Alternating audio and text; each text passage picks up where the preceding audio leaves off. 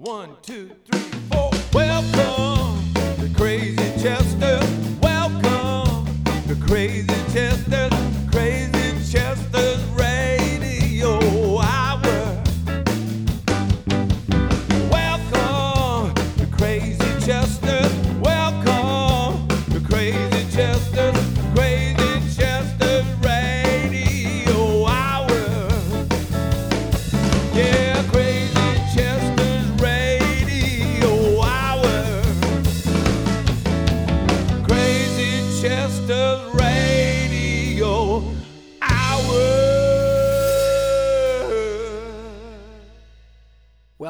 Welcome to the Crazy Chester Radio Hour.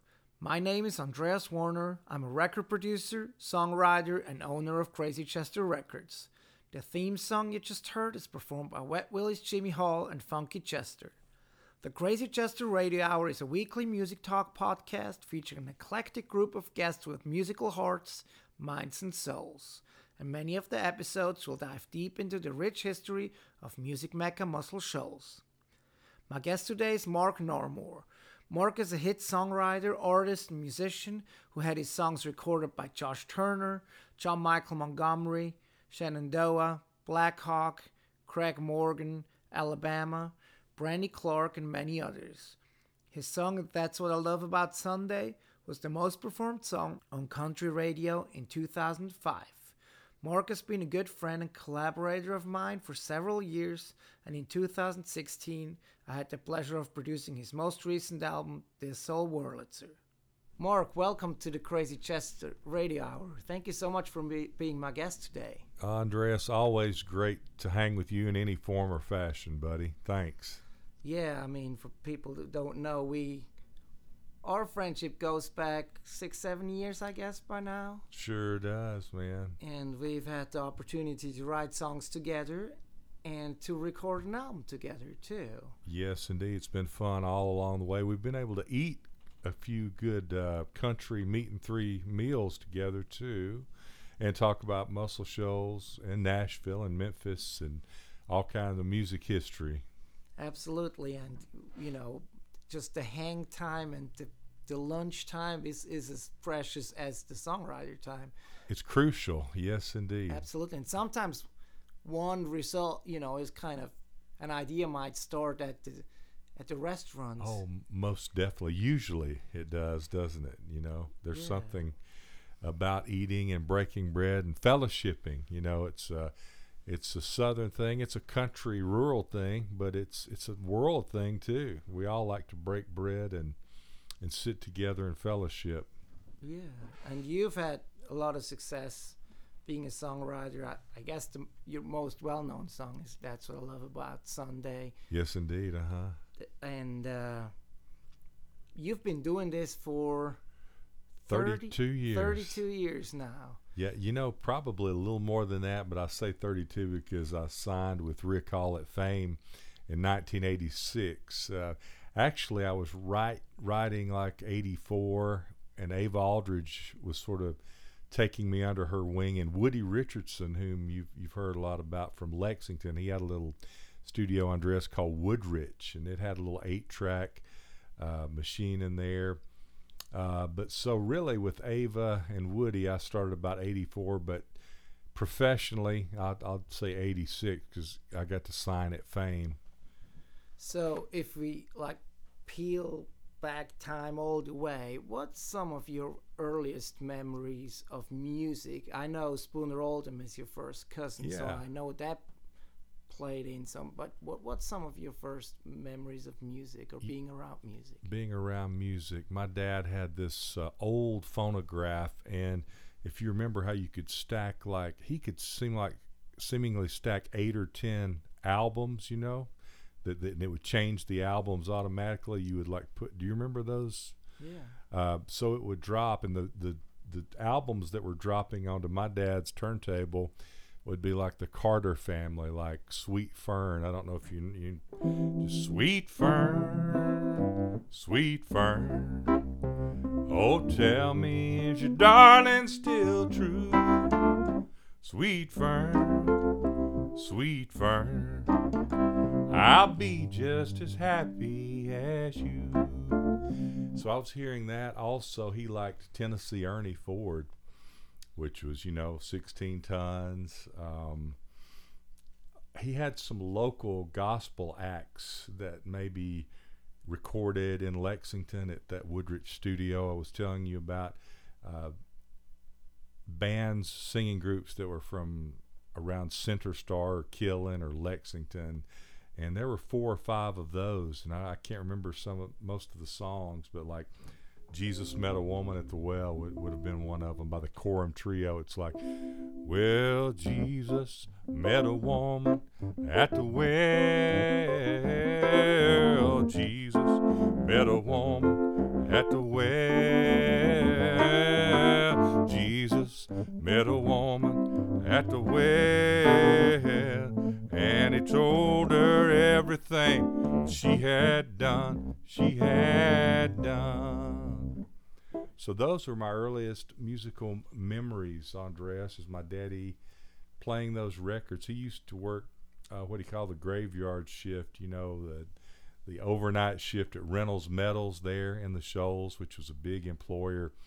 Uh, he worked 30 years at Reynolds Metals, and when he would come in trying to go to sleep, that was his sort of meditative, get me to sleep type music, you know. Uh, was the Carter family and Tennessee Ernie Ford and uh, Hank Williams was in that mix too. Man, I saw the light and and all those Hank hits. So I sort of had, uh, a, you know, it's kind of fun to look back. A lot of country music on, on those first recollections of music and gospel too. Yeah. You want to do a little bit of I Saw the Light? Yeah, heck yeah.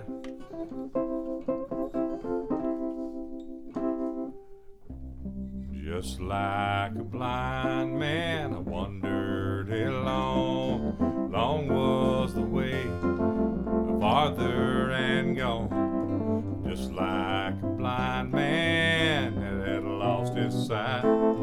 Praise the Lord, I saw the light. I saw the light. I saw the light. No more darkness, no more happy, no sorrow inside. Praise the Lord, I saw the light. And Hank will have to forgive me. I made up some of the words to that verse. Well, that's the beautiful thing uh, about those old songs that kind of came came part of, you know, just public domain. N- mm-hmm. Not necessarily as far as the copyright, but as far as the consciousness, I guess. Right. That you kind of make it your own and you reiterate it. You know, True. it goes down different generations. Certain things might change or might be adapted to the particular time and setting, but the spirit will always be carried on. That's a beautiful way to put it there, Andres, that we all kind of sort of make it our own. We put our own art and our own heart into it, right? Yeah, and uh, you know, early we uh, we attended Rick Hall's funeral a couple days ago, and uh, John Paul White and James LeBlanc performed a version of of uh, Amazing Grace to the music of House of the Rising Suns, Yeah. which we looked it up a little bit, and I think both of us heard uh, Blind Boys of Alabama do that version first, which is the same lyric and the same melody over a different chord progression. And I think that's a good example of reviving something or re have a new interpretation of of an old old piece of music. That's a perfect exam- example of it. In the uh, the House of the Rising Sun has that uh, relative mi- minor uh, feel, doesn't it? Yeah. I can't remember all the chords on that one. That was it. The Animals that had House the Rising Sun. yeah, they, had the head. um, they kind of had a few little off chords in there that I, off the top of my head, they were really cool chords though. Yeah, man. yeah.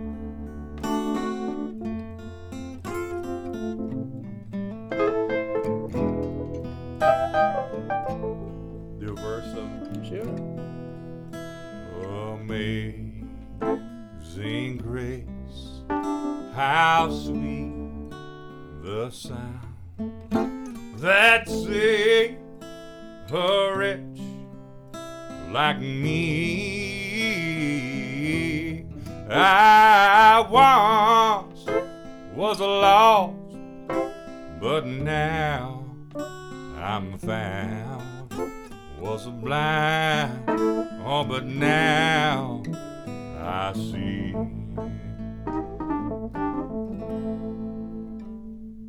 Yes, indeed. So, uh, uh, these were some of your earliest memories of music. Now, when we started preparing our album together, we listened to a lot of songs, and one of the songs you played me was called Mama's Carport, Exactly. which is yeah. about you and I guess some of your friends Yeah. starting some of your early bands and practicing at home. Can you Yeah. tell me a little bit like so, some of your early uh, years of of actually playing music? Yeah, the early years of, of playing, um, my aunt Merle, uh, Uncle Johnny and Aunt Merle, they were remodeling their house when I was about five and a half years old, Andres, and uh, they asked my mom if they could place their old upright piano, store it at our house, say for six months until they refurbished their living room.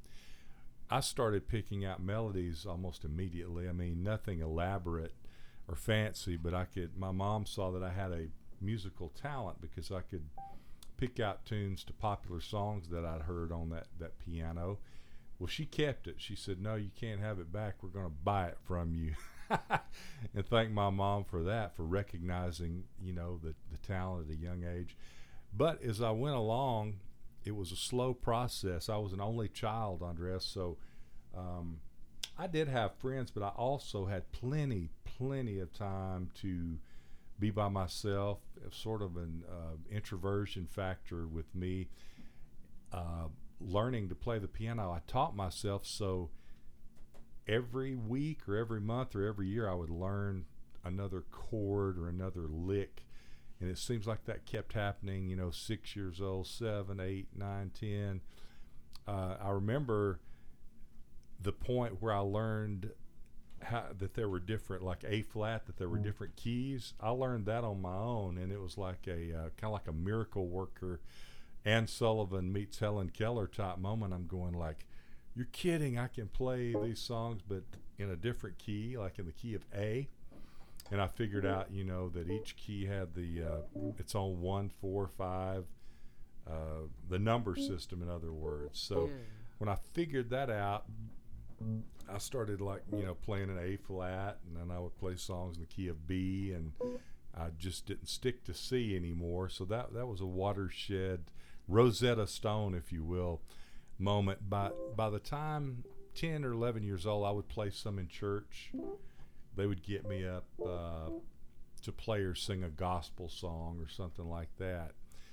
But at the same time I was playing and learning on this piano, I was listening to WQLT FM stereo radio that was coming in sounding great um, in my little radio in my room. And the, the 70s were just inundating me with greatness. I couldn't almost couldn't believe what I was hearing, like um, like Alan O'Day, Undercover Angel. Um, I'm just bringing random uh, songs from that era. Uh, Blinded by the Light, Manfred Mann, Earth, Manfred Mann and his Earth Band, uh, Jackson Browne to Poco to the Eagles. Uh, I was just, and even the harder rock stuff. I was really digging into Kiss. So that have been like the mid '70s. Mid 70s, I was really into the band Kiss. Um, it was kind of uh, against mom and dad's wishes, any mom and dad's wishes that your son or daughter had like all those Kiss albums because they had the makeup and they had songs and the the lyrics. You know, they might have been uh, a little bit, if not R-rated, at least PG-13. but as I went along, speaking of that rock, those rock songs, and I was listening to Kansas and Boston by the time I was 13 or 14, a buddy of mine at church, again, church plays big into my life, as you know. Brent Phillips had a guitar and an amp. I mean, it was a Bentley guitar. It was like pretty cheapo model guitar. But we started getting together, and at his house, he had a, a piano, like a console piano, that, you know, in their den. So we would sit there and just jam. And uh, we started playing little small talent shows around the area at like age 14. He may have been 16. Uh, we really weren't that good, but man, it, it, it we felt like rock stars. You know, we were playing songs like "Knocking on Heaven's Door" at high school talent shows that we would sign up for. You know, they would um, have talent shows back then where you could uh, just get in on the, you know, show your showcase your talent. But uh, those were the beginnings. Then by age 16, Brent and I progressed, and we wanted to get some more people. We wanted to have a real band. So we asked Rusty Moody, whom whom you know, he plays guitar, great guitar player. Daryl Triplett, who owns the Sound Shop, who actually I bought the guitar you're playing from, uh, that Washburn.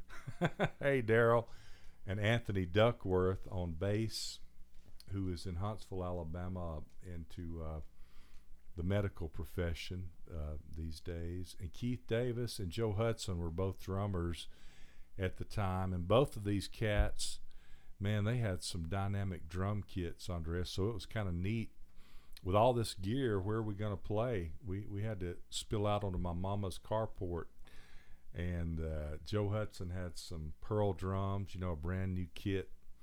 Everybody was getting kind of big amps.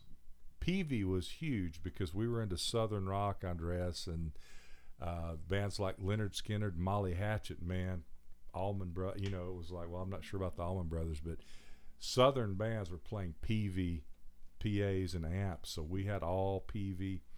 We were covering songs from Atlanta Rhythm Section, Lynyrd Skynyrd, Molly Hatchet, um, Blackfoot, Black Oak, Arkansas. So you can tell, uh, as Southern boys, we were just uh, that's all we wanted to do is play Southern rock music. So that was my first band. It was called Stillbrook, S T I L L Brook, and we played a few college, um, not college, high school dances, uh, like homecoming dances and proms and things like that. And the skating rink, we played overnight gig like from four in the morning to six, four to six a.m. one time, all night skate. Yeah. My first guitar amp was a Peavey too, Wow. and I think you know they were just slightly more affordable too than some of the you know Marshalls and Fenders out there. Certainly. They were. They're very durable. You could throw them out of a truck, right? And Yeah. They just bounce and you go back. Transistor, most of them, I think. Yes. And uh, did you um, ever get any sorts of lessons, or be, are you all self-taught? did have some lessons during that point when my mom bought the piano six years old she uh, got me some piano lessons from a lady named uh, carla thornton. And carla was a sweetheart. She was trying to teach me but i what i would do um, these were pretty simple songs you know. I would get get carla to play me the song a few times and i would memorize it play it back and pretend I was reading the music. S- something clued her that I wasn't looking at the pay, the you know the sheet music, and she she kind of knew I was memorizing the songs and, and playing them back. So she called my mom and said, "Mrs. Narmore, you know Mark is. I hate to take your money. He's not uh, learning. You know he already knows how to play by ear, so he's really not learning to read the notes." Same thing happened at age ten. Joan Rickard, who was a really good teacher. I had her, um, and then Kathy McPeters. So I had three great uh, piano teachers, but they all saw that within the first month I was mimicking what they were playing and just playing it back to them. I couldn't couldn't read the notes at all, zero. And you also, if if if if conscious or not, you had another teacher around you, and that is Spooner, your first cousin. Oh my gosh, exactly. how man. did he influence you, or how did you, you know, knowing what he's been accomplishing, could be something that Right. that, It- you could aspire it- to as well. it would have been about age six or seven. I was telling you about my dad's turntable. On that same turntable, he they had a couple of records that Spooner had either written or had played on. So one of them I remember was called the Roadmaster, and it was by Freddy Weller, Freddy who's Weller. a buddy of of Spooner's, and maybe they co-wrote it. Possibly is that maybe I think. Certainly, certain songs on that record. Yeah, the Roadmaster. So, and I'm, I'm looking at the credits on there, and I see Spooner Oldham, and um, we called Spooner Lindon, and we still do in the family. So I probably asked my mom, Spooner Oldham, uh, you know, is is that related to Lindon Oldham? And she goes, Yeah, that that is Lindon. That's his nickname. And so, and I thought, wow. So he's writing these songs for you know for Freddy Weller, and she's my mom told me, yeah, and he's played on Aretha Franklin, who's a big artist now. You know, I was a kid, so I thought, man, that is pretty cool. So he's playing, writing songs, and playing on these artists' records. So by age seven or eight, I think I had a real cognizance of Spooner's doing this really cool thing. I sort of want to be trying to do that too. He had moved from Muscle Shoals to Memphis, Andres, and then at that time he was in Los Angeles playing on lots of different sessions from Jim Croce, uh, my goodness, to Linda Ronstadt. When he would come home, though, like once per year at Christmas, um, I had a little tape recorder, you know, the little uh, actual cassette tape recorder, and I would get Spooner like off in a room where there was a piano, and I know he probably didn't want to, to do it. I mean, he played music all the time. Who wants to do their job when they're at Christmas dinner, you know, with family? But he was so nice to me. Um, I would ask him just to play for me, and I would turn the tape recorder on.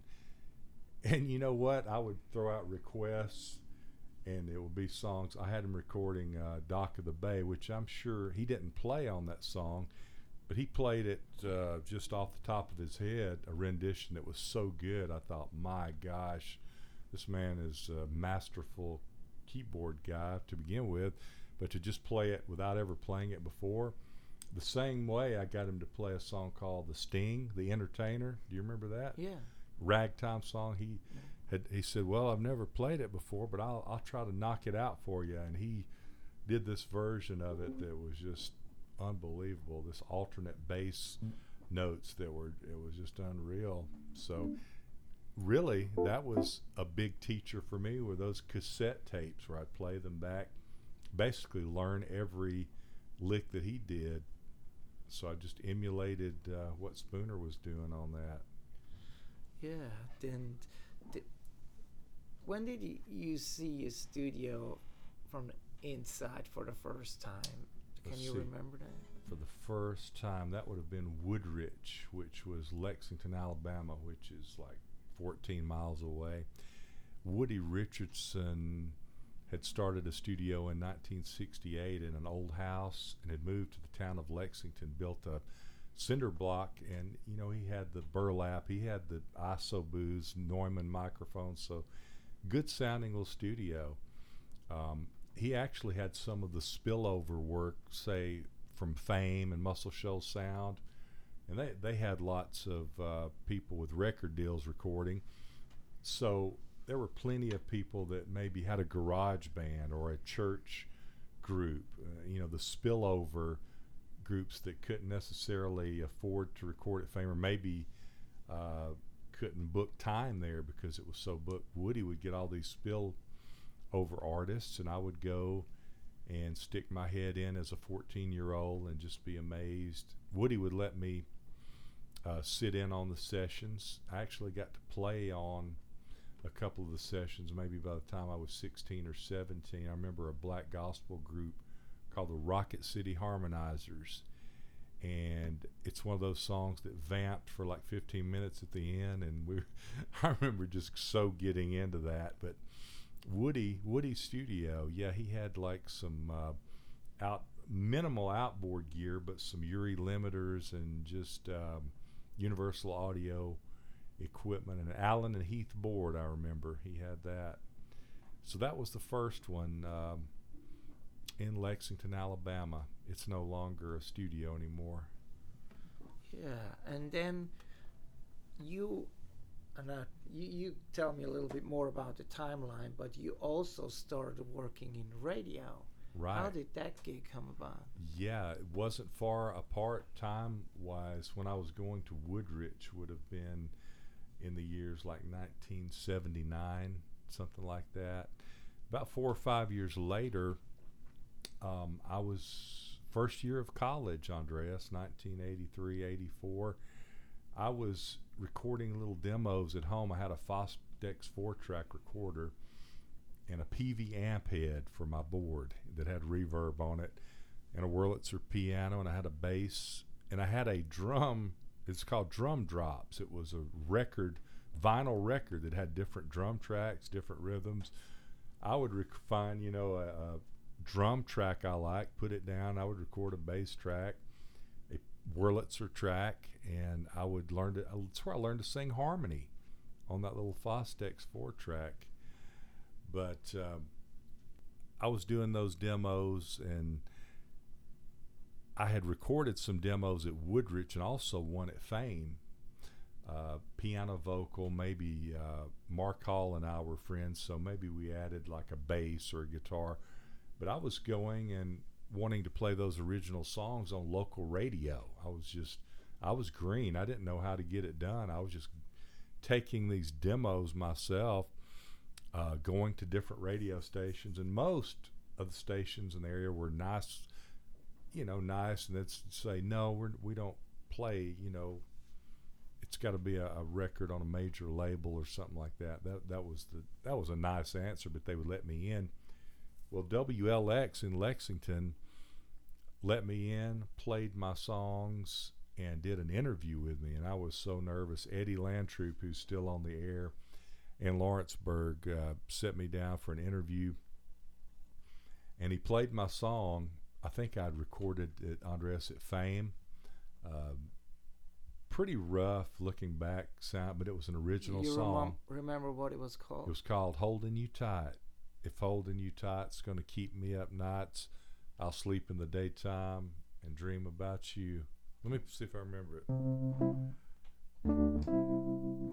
If holding you tight is to keep me up nights, I'll sleep in the daytime and dream about you. If holding you tight is gonna change bark to bite, then I'll hold you so tight all night. I mean, that's one of my first songs that I tried to write. I mean, it was, you know, Is that the one you recorded at Fame? Fame with Mark Hall, yeah. Yeah. And it probably had piano, maybe a drum machine. Seems like we put a drum machine and a bass and maybe but Eddie played that and then he interviewed me. And you know what? I was first year college, so I didn't really have a job and I was pretty pretty free, wasn't tied down. Eddie said, "Mark, you have a really really good voice, you know." Um, and you know what? Our afternoon guy called in and he quit this morning. Could I teach? Would you like to learn how to do this radio job? And I said, Well, why not, man? That'll be fun. So within like 30 minutes, he had showed me how to cue the records. He showed me where the news came up. It had like a a pot on the board, the big knobs, the pots that you turn. And here's where NBC News comes up, and there was a clock, and NBC News came up right at the top of the hour, so you could fade your song down. And he showed me how to do the weather, you know, and it was basically. I always thought that when you hear and see hear radio, you think, boy, I bet that's all scripted and uh, and everything. It's all perfected, but it was basically just scribbled down on a piece of scratch paper. Partly cloudy today, high of 73, low tonight uh, 64. Partly sunny tomorrow, you know. And I started doing that. I was so nervous the first, at least the first week. Every time I turned the mic on, you could hear a shaky voice. but radio w- was fun. I mean, it w- I didn't love it as much as I loved the music and the songwriting, but it was secondary in there, and it's been a thing I've been able to go back to and have it as a trade, and um, it's fun to do cut commercials. Yeah, and so at that time, you you'd already been songwriting, and how did that opportunity at Fame come about for you to be actually be signed to Fame and be a professional songwriter? we're in good sequence because from the time I st- started there in radio in '84, two years after that, uh, I, I'd been working at WLX for a couple of years. I changed radio stations to WVNA in Tuscumbia, Alabama. I went from playing country music, George Jones, Haggard, and the like, Vern Gosdin, to playing, say, the Bangles, you know, Bananarama, Venus, you know, Wham, Duran Duran. Um, we were playing that kind of stuff. So the station was involved in a Kentucky Fried Chicken songwriters contest. Um, the owner there was Maudie Darby Bedford and uh, Linda, her now uh, niece, and they knew that I had, you know, been working on writing some songs. I was a pretty shy guy, and I didn't play my songs to people much. But somehow they had maybe heard me playing them, you know, in a back room or something, and they really wanted me to get in this contest. Rick Hall was the judge locally. This was 1986. And I, I was very skeptical of any contests. I mean, I don't know why. I just had the feeling that, well, I'm sure it's all rigged and blah, blah, blah. But I had this song called I Can See Me in Your Eyes.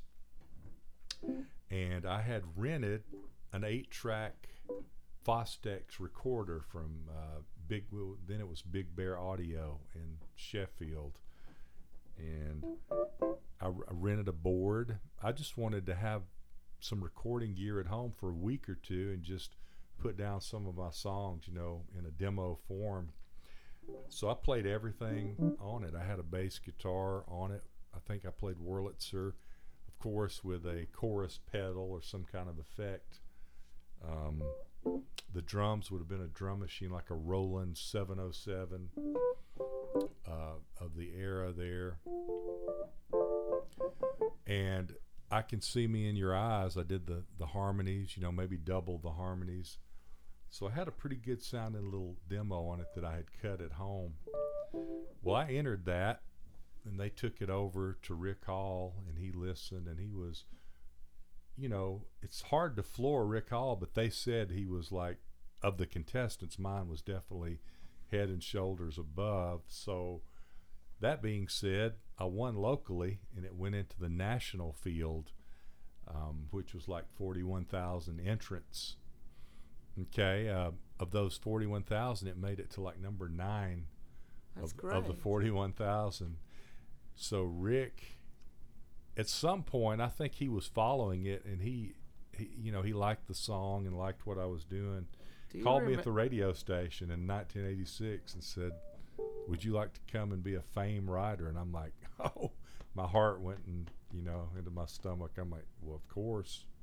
Yeah. Do you remember any of that song by any chance?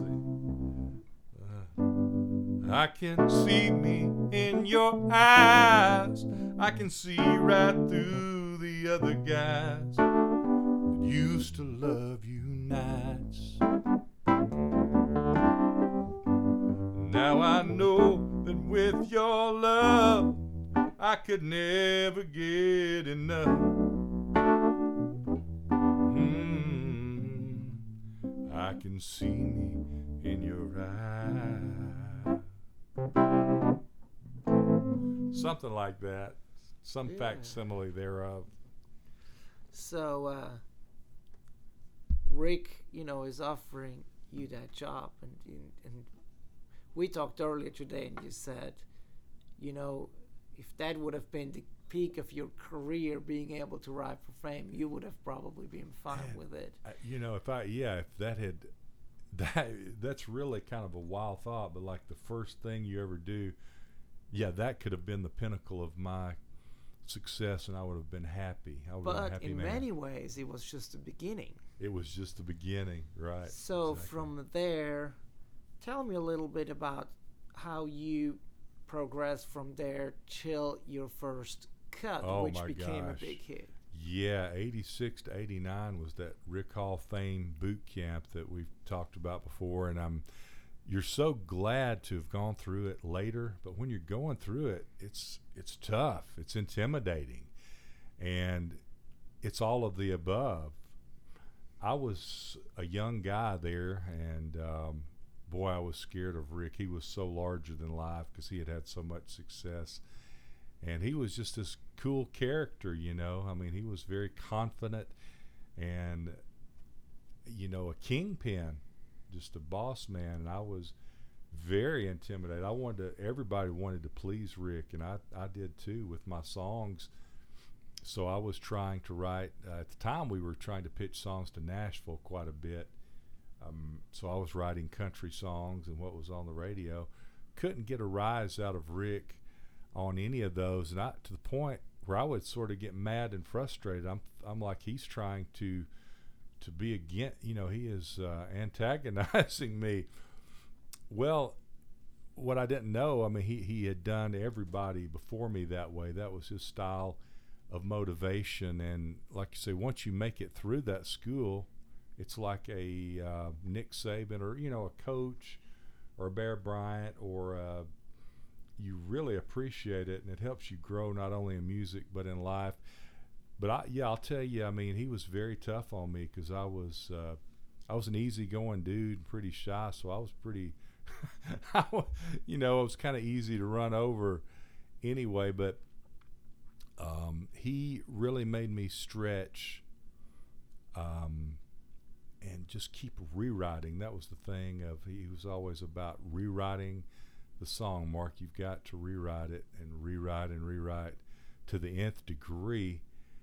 And I was doing that, and I was progressing some, but I still wasn't ringing his bell. You know, he was what wasn't really writing a what he thought was a hit or hit songs. So during 1989, I was just bound and determined, or I was going to quit. I was going to write Rick something he liked or something that was a hit that somebody around there, especially him, would consider a hit song, you know, great. And I don't know where it had to have been somewhere deep within me because I, I really don't know how it, it came about. Um, I had this title called I'll Take You over Saturday night any day, which it was that wasn't a really good song, but it, it used the contrast, you know, the antithesis, the uh, polar opposites, you know. I'll take, uh, and it had over. I liked the blank over blank.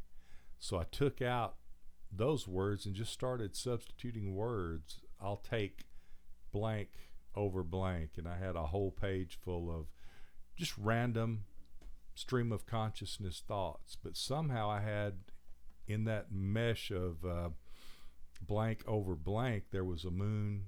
One of the lines said moon over Georgia. And that just struck me as looking and sounding very poetic. I didn't know really what it was about. Um, that's that's sort of the next part of the story. Moon over Georgia sounded like a nice angelic kind of uh, sweet poetic sounding title because there's the moon and Georgia and that all sounds it even uh, sounded the cadence of it sounded good speaking it without even singing it you know moon over Georgia. For some reason um, it's like another one of those Helen Keller meets Anne Sullivan Rosetta Stone moments. I figured out that moon could equate to a poor guy in a song. If it was a story song for, you know the moon could equate that could be the the poor guy. That Uh, like the poor guy's son? Like, yeah like you get the sun and the right yeah the poor, yeah. exactly and the in georgia is the rich guy with the, the uh, ted turner type with the big sky rise uh, skyscraper high rises in downtown atlanta and the poor guy was in savannah or somewhere out in the country you know well maybe he wasn't in savannah savannah's pretty opulent place. He was out, you know, in uh, Dalton, Georgia, somewhere like that. But once I figured out th- that that could be a story song and Moon could be the poor guy, it was Katie Bar the Door. I knew I had a, a hit title. I knew it. I just knew. And I knew I had to write it correctly. And I knew it had to be perfect for Rick Hall. And also, he had this new band called Shenandoah that he had had recorded, and I thought maybe it could even be something for them. In my mind, I, I thought maybe if he likes it well enough, maybe he'll record it on this band. So I worked six months, and I would take it over to to play for Mark Hall, and he would give me some some feedback. No, you know, it's not there yet. So I had like probably 20 legal pads full of Moon Over Georgia I had written it for six months every day. I rewritten, rewritten, rewritten, so many different versions. The more I would rewrite Andreas, the more succinct and simpler the song became, and the shorter the lines became. Because I was kind of like from the Nashville school of uh, liking what was going on in Nashville, a lot of lyric. Well, as as I went along, I was stripping away lyric and it was becoming really simple and the phrasing became simpler and the version that that came out at the end um, was more universal and simplistic than my complex convolution of you should have seen what I had at my start. It was very convoluted. Yeah, and you, you, you mentioned that you kind of thought, well, it would be nice that if Shenandoah will cut it, which eventually happened. Right. But it, it didn't get cut by them first. Is that It, right? it didn't. Um, we demoed it, and actually Marty Raybon sang on the demo, and he sounded great on it. I finished the song and, and got it to where where I liked it, and where Mark Hall liked it, and I think Rick. Um, I'm not sure if he had heard it yet. Mark was over the publishing company, so it was played for Rick, and this was a disappointment. And Rick passed on it for Shenandoah when I first wrote it and demoed it. So that's a real hurdle. I struggle, and I struggle to please Rick. And I really write what I know is the best song. I, I dug deeper than I thought I could. I wrote beyond myself, Andres. In other words, I, I sort of reached somewhere that I knew was beyond my talent, beyond anything. It was something spiritual, something I reached and got it because Rick Hall pushed the buttons and made me do it. yeah, and then it got Rick passed on it, but r- it still got recorded. Yeah, that was a letdown. Rick passed on it, so I'm like, you know, uh, kind of depressed a little bit about that. But Mark Hall took it to Nashville, played it for Buddy Cannon, who was at Polygram Records on Music Row at the time. He's a super producer and writer. Loved Moon Over Georgia for a guy called named Larry Boone, who had had a couple of hits. Uh, Don't give candy to a stranger. So I- I'm thinking, cool, Larry Boone. I, I love his songwriting. Larry Boone is a killer songwriter. So at first, it was an honor that a songwriter as good as Larry would think of recording a song I wrote. It was almost a single on Larry Boone. It, it was not, but it was uh, it, it was in contention to be a single. Had it been a single, uh, Shenandoah would have never recorded it. So a few months go by, Larry Boone does not release it as a single. So it comes time at the end of 1989, Shenandoah is about to record their record. Um, Marty Raybon and Mike McGuire were advocating this song, and I didn't even know it. They they'd been playing it for Rick and, and telling him we need to cut this song, and they they were advocating for me and Jim Seals unbeknownst to me, I think that like an older brother, they were like 10 or 12 years older than me, and I was in my early 20s. I think they were protecting me a little bit from the brunt of bad news. If they didn't decide to cut it, then I would have had some bad news to face. If they did cut it, they would tell me. So they were really sort of protective of me that way. Shenandoah, those guys were. Yeah, and he made the cut, and it didn't only make the cut; he became a big hit for them. It it did, and it was back then. Artists would go four, sometimes five singles deep on one record. Um, it sounded so good, and it was another watershed moment that I remember. I can't believe I got this cut. Uh, it sounds so good. The band played so well. Rick uh, produced it, and Robert Byrne, Marty Raybon's vocal. It sounds so good, but it was track nine on the record, which was a little worrisome because a lot of times, I'm not sure if it still happens today, They front, They front load the load album with the single. the singles. So I sort of got a feeling single one, two, and three came, and it, my song wasn't a single. I'd sort of given up hope, really. Rick tells me this that Joe Casey, one of the promo men, they had had four singles. I'm sorry, four singles. Shenandoah was actually leaving Columbia Records, going to another record label. So you can imagine the promotion team. Shenandoah's leaving. The promotion team's kind of not giving it their full hundred percent for this fifth single, which happened to be mine.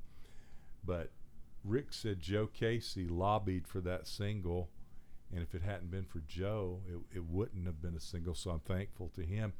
Okay, so Rick calls me in the office, son.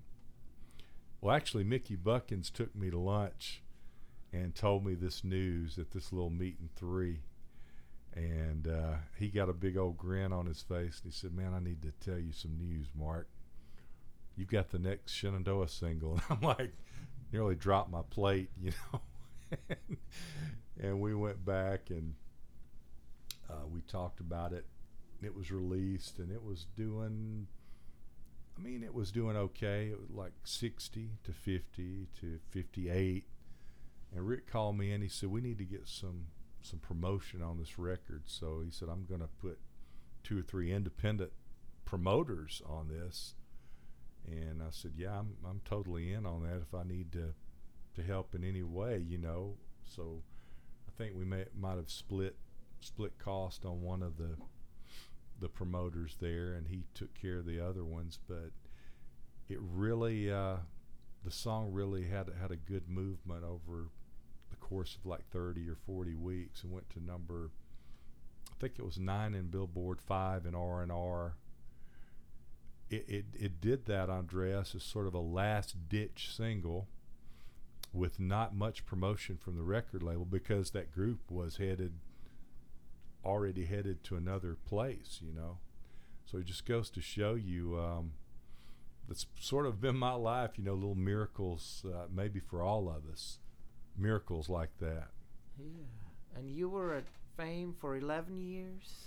11 years. You had more cuts. I think probably like There Ain't No Yesterday. like There Ain't No Yesterday with Walt Aldridge. Yeah, that was a Blackhawk single. Was it Yeah. number two, number three, something? Yeah, it was a number two uh, single with I co-wrote with Walt Aldridge, and as we've talked about before, Walt was such a mentor and a great teacher for all of us at Fame, and in general in the songwriting community. But because we all got to hang with him and sort of learn from him at Fame, um, he, yeah, he was. um I don't even know how to put beyond words, but his songwriting was a level uh, super high. It was off the chart. It was higher than any of us for sure, or so we thought. You know, um, his musicality was superb. I mean, he was a great player, singer. Not only that, his lyrics just. And Nashville has always been a lyric town, so uh, Walt was a genius lyricist. So you had me and Mike McGuire and Daryl Worley and Stephen Dale Jones under the tutelage of, of Walt Aldridge there. And Robert Byrne was there too. So some greats to learn from. Yeah, and although you lived in the Shoals all your life, in '97, when you left Fame, you signed with a Nashville publishing company. Yeah.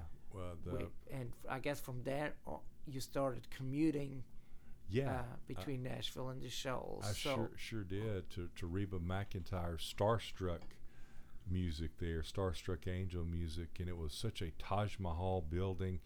I had went from you know uh, Muscle Shoals and Center Star, Alabama, you know my humble uh, home place there, to this Taj Mahal building on Music Row. I mean, I was a little intimidated to be honest. I we had card keys. We could drive down in the garage. We had a you know elevators, and it was just marble. I mean, it looked like a New York kind of building with the glass and the marble, and um, it, it was so fun. I mean, I felt like uh, I really felt like a king there. I really, honestly did. Things happened um, where the company was sold after about two years, so I was out of a deal. The only cuts I remember getting there, I got a cut on Tyler England, which Garth Brooks produced. And as far as I know, that's the uh, only other outside artist that Garth ever, you know, had production credit on. Very proud of that. But it was called I Drove Her to Dallas, uh, Tyler England. And then after that was a scary period. Uh, when you lose a deal, you have a family and kids, man, it, it can be a dark uh, time because you don't know what you're going to do at that point, I sort of I kept looking in Nashville. This was at a point, Andres, the Garth era in the '90s was a fat era, and songwriters were getting big, big draws. By the end of the '90s, it seemed like that era had popped, and songwriters were getting cut from rosters, and they were getting less draws. So I was having trouble. I was making meetings each week, meeting every week with publishers, but it took nearly a year to land another deal. In the meantime, I went back to radio. There you go, my little industry I have in my pocket there. I could pull out and and go to radio, which was crucial and life saving at the time. 1999 was about 2000, about Y2K is the timeline for that. Okay, and after that year, is that when you signed with Jody Williams? The at the end of that year, I signed with a company called March Music, and that's where I met Adam Wheeler, who's been my co-writer and great friend ever since. Um, March had been in town, and they had Gail Davies and Dude Owens, but still a relatively small company. But I was very pleased, and it just kept me in the music business. It kept me from quitting and uh, having to bow my head and go home. And they were so so good and nice. I was there for about a year. Jody Williams expressed interest uh, about a year after that. He and Liz Rose were working together, so they really dug what I was doing. And that's where things sort of begin to take off and take shape again. Um, there was a stable of great writers. Kim Patton Johnston was there, Josh Turner, Stephanie and Nathan Chapman, Liz Rose.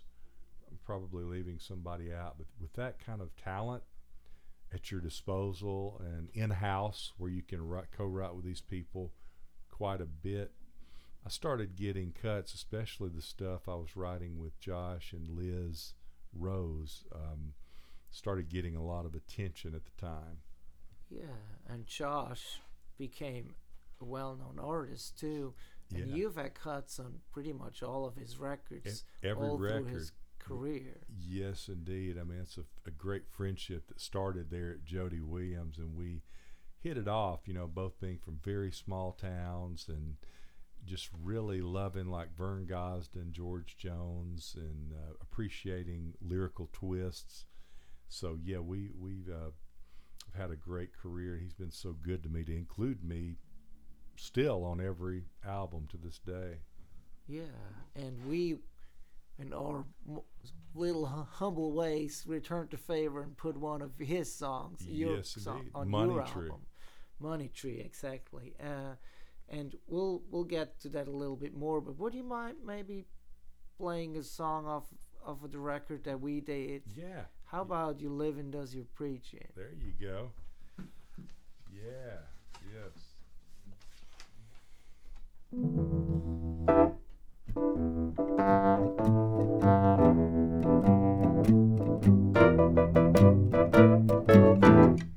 Mama said, honey, don't forget you're a preacher. And I'm not talking about some big fancy church. Always be kind to a stranger, and your actions speak louder than words. And she said one day when you have children, no doubt they'll put you to the test. Just know you can't scold them for something that you've been doing yourself. Cause your living does your preaching. Your sermon's how you live every day. Is it a good or bad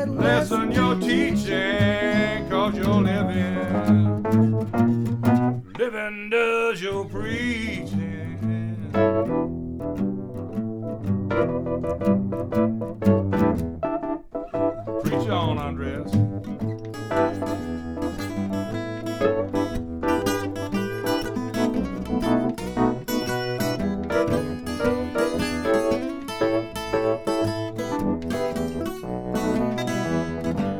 Well, when it comes time to leave this world, fly to hear the angels sing. When the preacher stops preaching at funeral, Lord, he won't even have to say a thing. Cause your living does your preaching. Your sermon's how you live every day. Is it a good or bad lesson you're teaching? Cause you're living. Living does your preaching.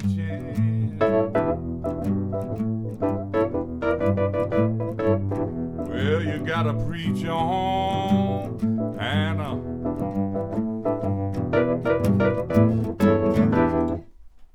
Yeah. Sounding good over there, brother Andres. Yes, yeah. indeed. That's a song that the two of us co-wrote a little while ago, and then we decided to include it on on your album. And Now, it sort uh, of has a staple Singers feel. It's kind of what we set out, kind of to do. I think it was. I had kind of Delbert McClinton back in my mind a little bit Yeah, too, Delbert, exactly. but certainly with that message in it, where it's just kind of like, you know, Without being preachy, it's a very positive song, but it's not like a, uh, you know, in your face type thing. Absolutely, absolutely. So anyway, picking up, you were with Jody Williams music. Now, what led you from there to your biggest hit as a songwriter? Which is that's what I love about Sunday. Yeah. Um, Adam, it, revolves around food again. Around 2004, Adam Dorsey, who was one of the stable of high caliber songwriters there, he was one of the horses, stallions in the stable, if you will. Um, we, we had a co write one afternoon, and I was coming up from Muscle Shoals to Nashville, and he calls. He lived in Spring Hill. Let's meet in Franklin at this Chinese restaurant. I have a title I want to tell you about, and I think you'll like it. I think we'll be able to write it. So we had Chinese food there, and he said, That's what I love about Sunday. I want to write a song about the goings on of Sunday. And since you've lived it, Mark, I mean, he, he just knew that I, I could paint, help him paint this song with all the necessary color, southern color. So we pretty much wrote it, Andres, in an afternoon. We overwrote it. This song, it had those three rhymes, and it's fun to play with. Love about Sunday, diddle diddle Hyundai, diddle diddle one day. I mean, you know, there was the triplicate rhymes. So we went on and on. I we didn't even record some of that. We just um, had a blast with So it. So there's like a 20 minute version There- somewhere. there is. It's out there in space somewhere, but we we didn't record it. Uh, we were still using tape recorders, even though, of course, CD and MP3s were around. Adam and I were sort of old school. I remember there was a tape recorder sitting there and a cassette tape, and we hit record and play. And Adam knew this cat named Craig Morgan who had had a minor hit. Well, I won't say a minor hit. It was a number eight hit but it was on an in, on an independent label, which at the time was unheard of for an indie artist in 2005 to have a country hit. I mean, it just was not fathomable. So Adam says, "Well, I've got my friend Craig Morgan interested in recording this song. Good." And Jody and I, and he, you know, we were all like, "Well, that that's good. That's better than a kick in the butt," is what we're thinking because Craig hadn't proved himself at the time. So we're thinking, okay. Um, then Jody tells me about the end of September, my birthday in t- 2004. We're walking up the stairs there at the publishing company. Catherine Gooch Blassingame was also there and crucial uh, in our success around there. Jody says, uh, told me and Catherine and the others, well, Mark's got the new, Mark and Adam Dorsey have the new Craig Morgan single, and we're a little, you know, we're happy. We're not like, if it, we would been have been more happier had it been a Tim McGraw single, you know, or Alabama single. And so that was what was the funny thing about it. Craig Morgan was on an independent label, Broken Bow. So we're thinking, okay, that the likelihood that that's going to be a hit, it's not likely, boys and girls. So we go along.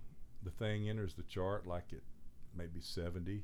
Every week it was taking these uh, five notch jumps, 10 notch jumps every week. And Tony Benkin at Broken Bow at the time, man, he went over and above in promoting this song. He kept in touch with us and he, he was getting with all the radio stations and he they Broken Bow worked it and got us a six a five week number one record and it was another little miracle in Mark Narmore's life that um, I just have those miracles that uh, happen every once in a while that, against all odds, this independent label had a number one record and set a precedent for other up and coming, you know, independent labels.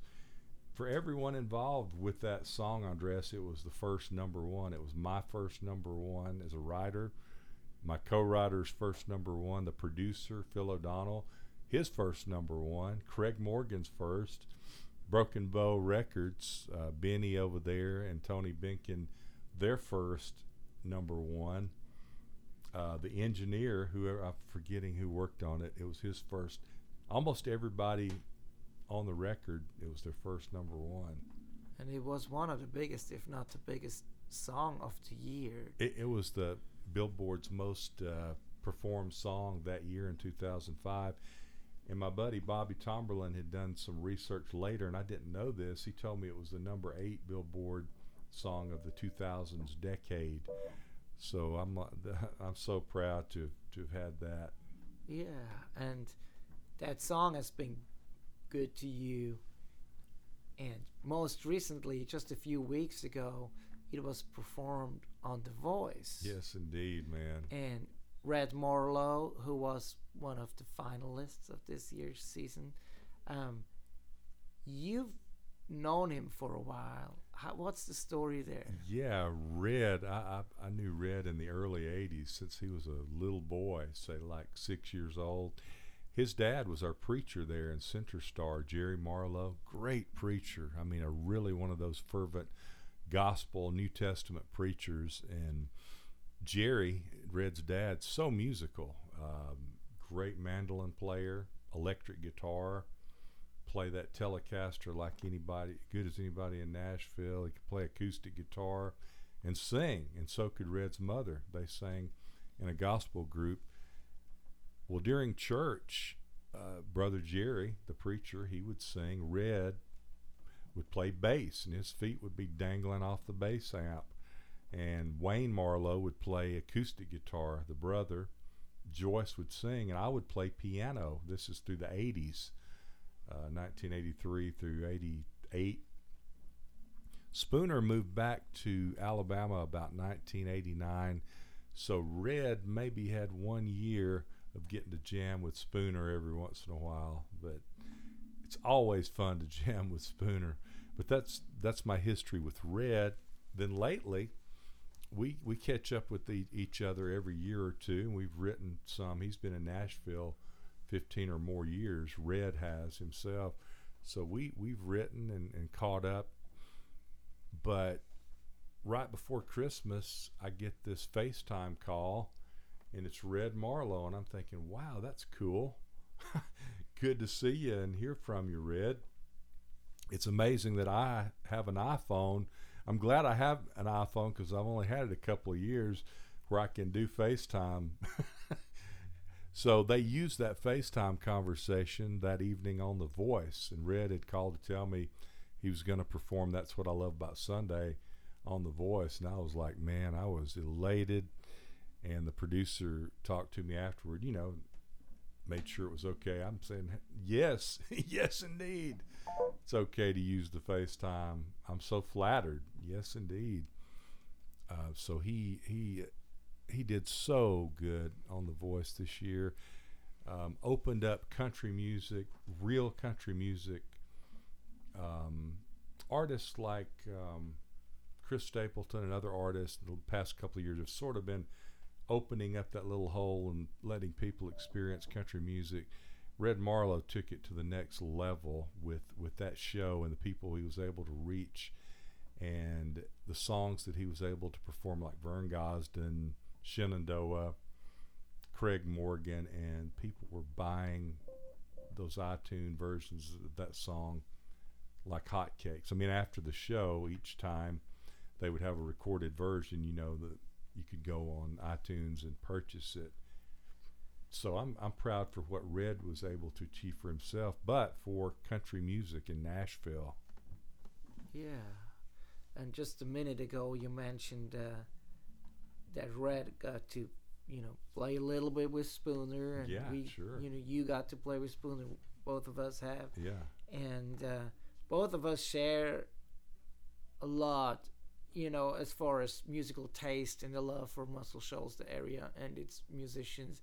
Yes, and especially characters like Spooner Oldham and Donnie Fritts. Oh my goodness, who are just kind of live and breathe that music and in many ways their Wurlitzer playing is an extension of their being. Oh yeah, and uh, when we made our album, we decided to call it "This Old Wurlitzer" and uh, make it a tribute to these people.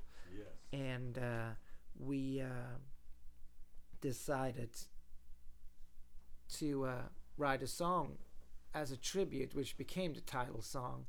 And uh, and would you mind performing that? oh my goodness, that'd be be an honor. I saw Ray Charles playing a Wurlitzer on the TV. That electric piano blew my mind. Gospel tone straight from heaven. I knew I had to have one, and I've had this one since '79.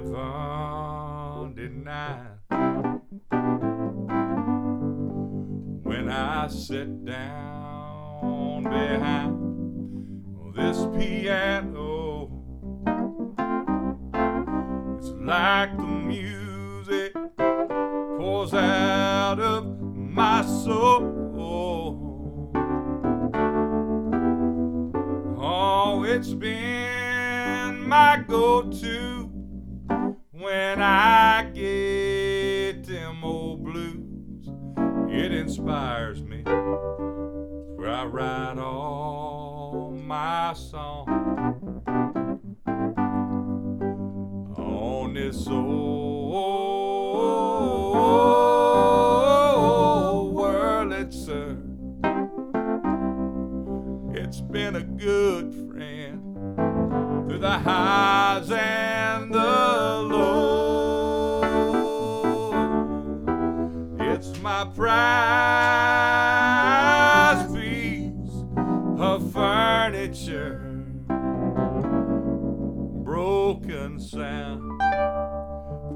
broken down soul.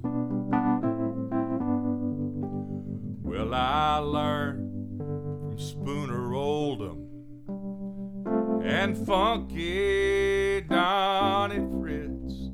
When I play, I lose track of the time.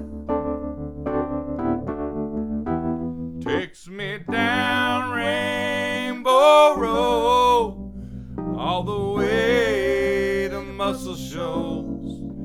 I'm so glad this piano is mine.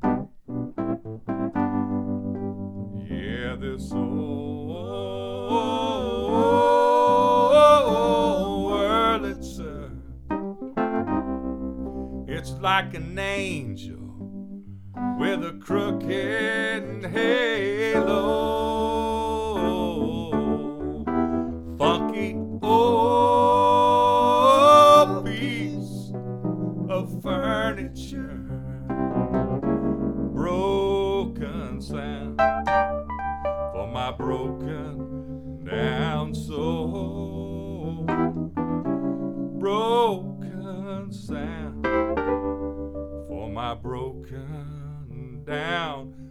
Soul.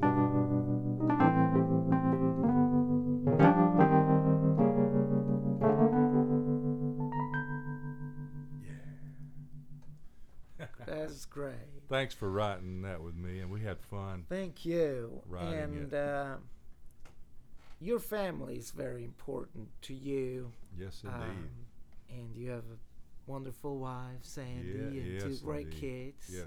They're both uh, going to be really successful in their own right, I Yeah, know.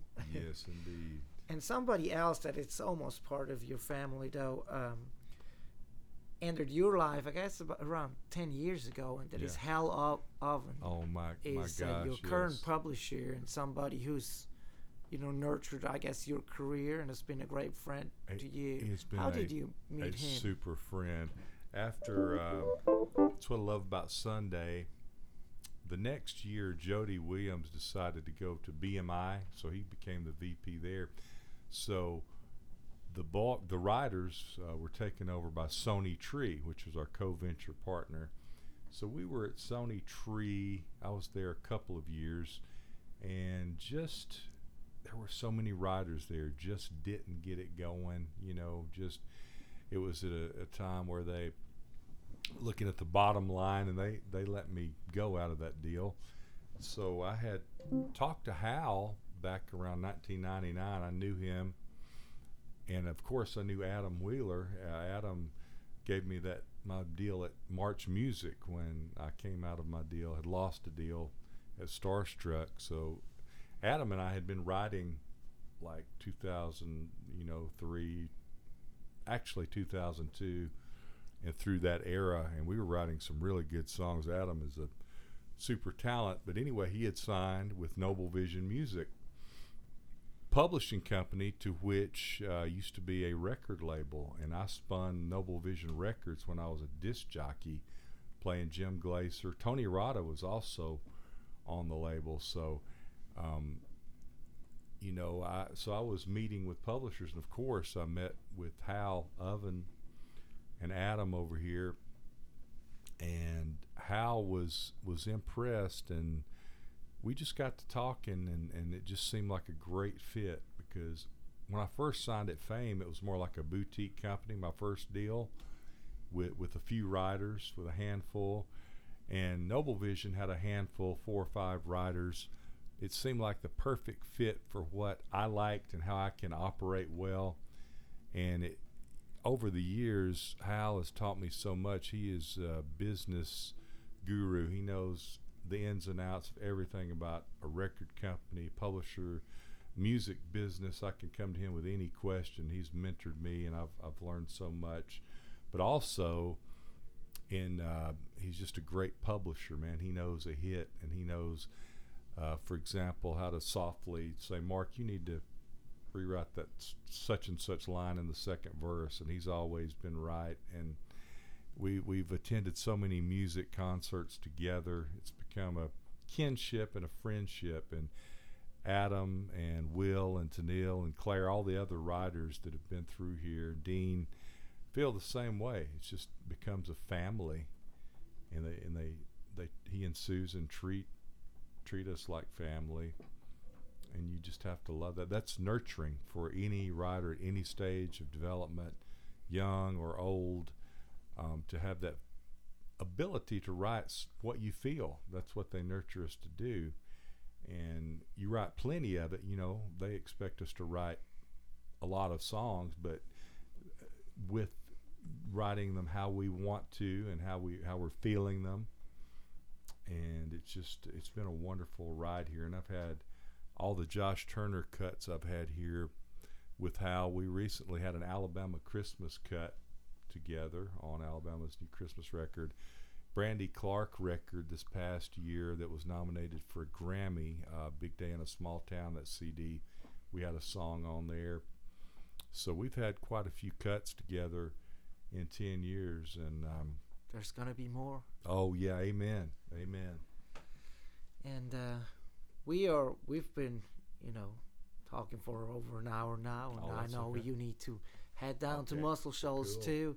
Would you mind maybe uh I guess closing the circle with with an old song by by uh, Sleepy John Estes Oh, blues. yeah. It's kind of blues standard that Eric Clapton recorded and Gregg Allman, and uh, maybe we just kind of you know wrap it up with that tune. Amen. It's been, been glad to hang with you, Andres, as always. Well,